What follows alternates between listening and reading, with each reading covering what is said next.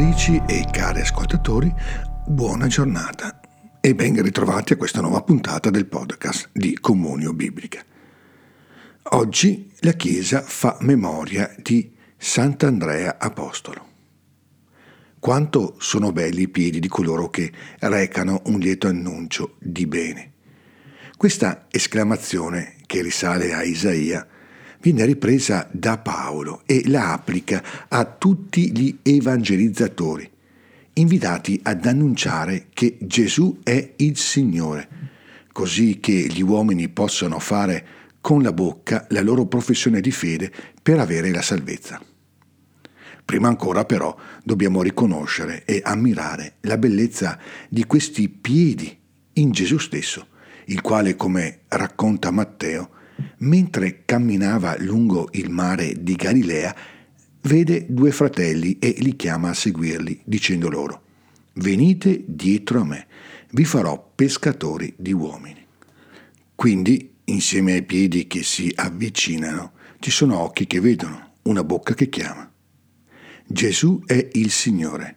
Ecco, ci annuncia Paolo, qual è il nucleo essenziale della professione di fede: a riconoscere la signoria di Gesù. Una signoria però che dobbiamo discernere nei suoi tratti peculiari, così diversi da altri domini che gli uomini possono sperimentare nella loro esistenza. La signoria di Dio è una signoria completamente diversa. Essa si manifesta in Gesù, anzitutto attraverso i suoi piedi che si avvicinano, rendendo prossimo quel regno di Dio che ora si incarna nella sua stessa persona e lo rende presente vicino alla nostra esistenza, laddove si gioca nel ritmo feriale di tutti i giorni. Pietro e Andrea, Giacomo e Giovanni non stanno facendo altro che esercitare il loro mestiere, ripetendo i gesti consueti e consumati di ogni giorno, ma è lì e non altrove che il regno di Dio si rende visibile, si rende presente.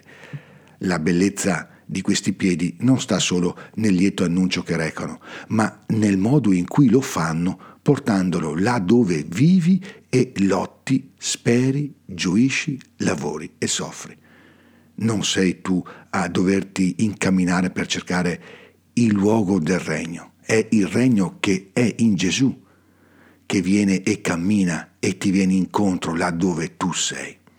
E ti incontra e si lascia incontrare, non perché tu viva una qualche tensione o impegno sociale, ma perché rimani fedele a ciò che ogni giorno ti è dato da vivere e di vivere. Poi il regno, oltre che in questi piedi, si rende presente in uno sguardo. Gesù vede. Il mistero di Dio, prima che esigere la nostra contemplazione o il nostro sforzo di vedere, ci dona uno sguardo che si posa su di noi. È anzitutto un lasciarsi vedere, conoscere, amare. Contemplare e sapersi sotto questo sguardo di Dio che ci scruta in verità e più ancora fa la nostra verità, conoscendoci e amandoci. Da questo sguardo viene poi generata una parola che ci chiama e ci trasforma, offrendo una promessa inattesa alla nostra vita. Ecco allora che il tempo si apre, il panorama si amplia, la vita viene trasfigurata.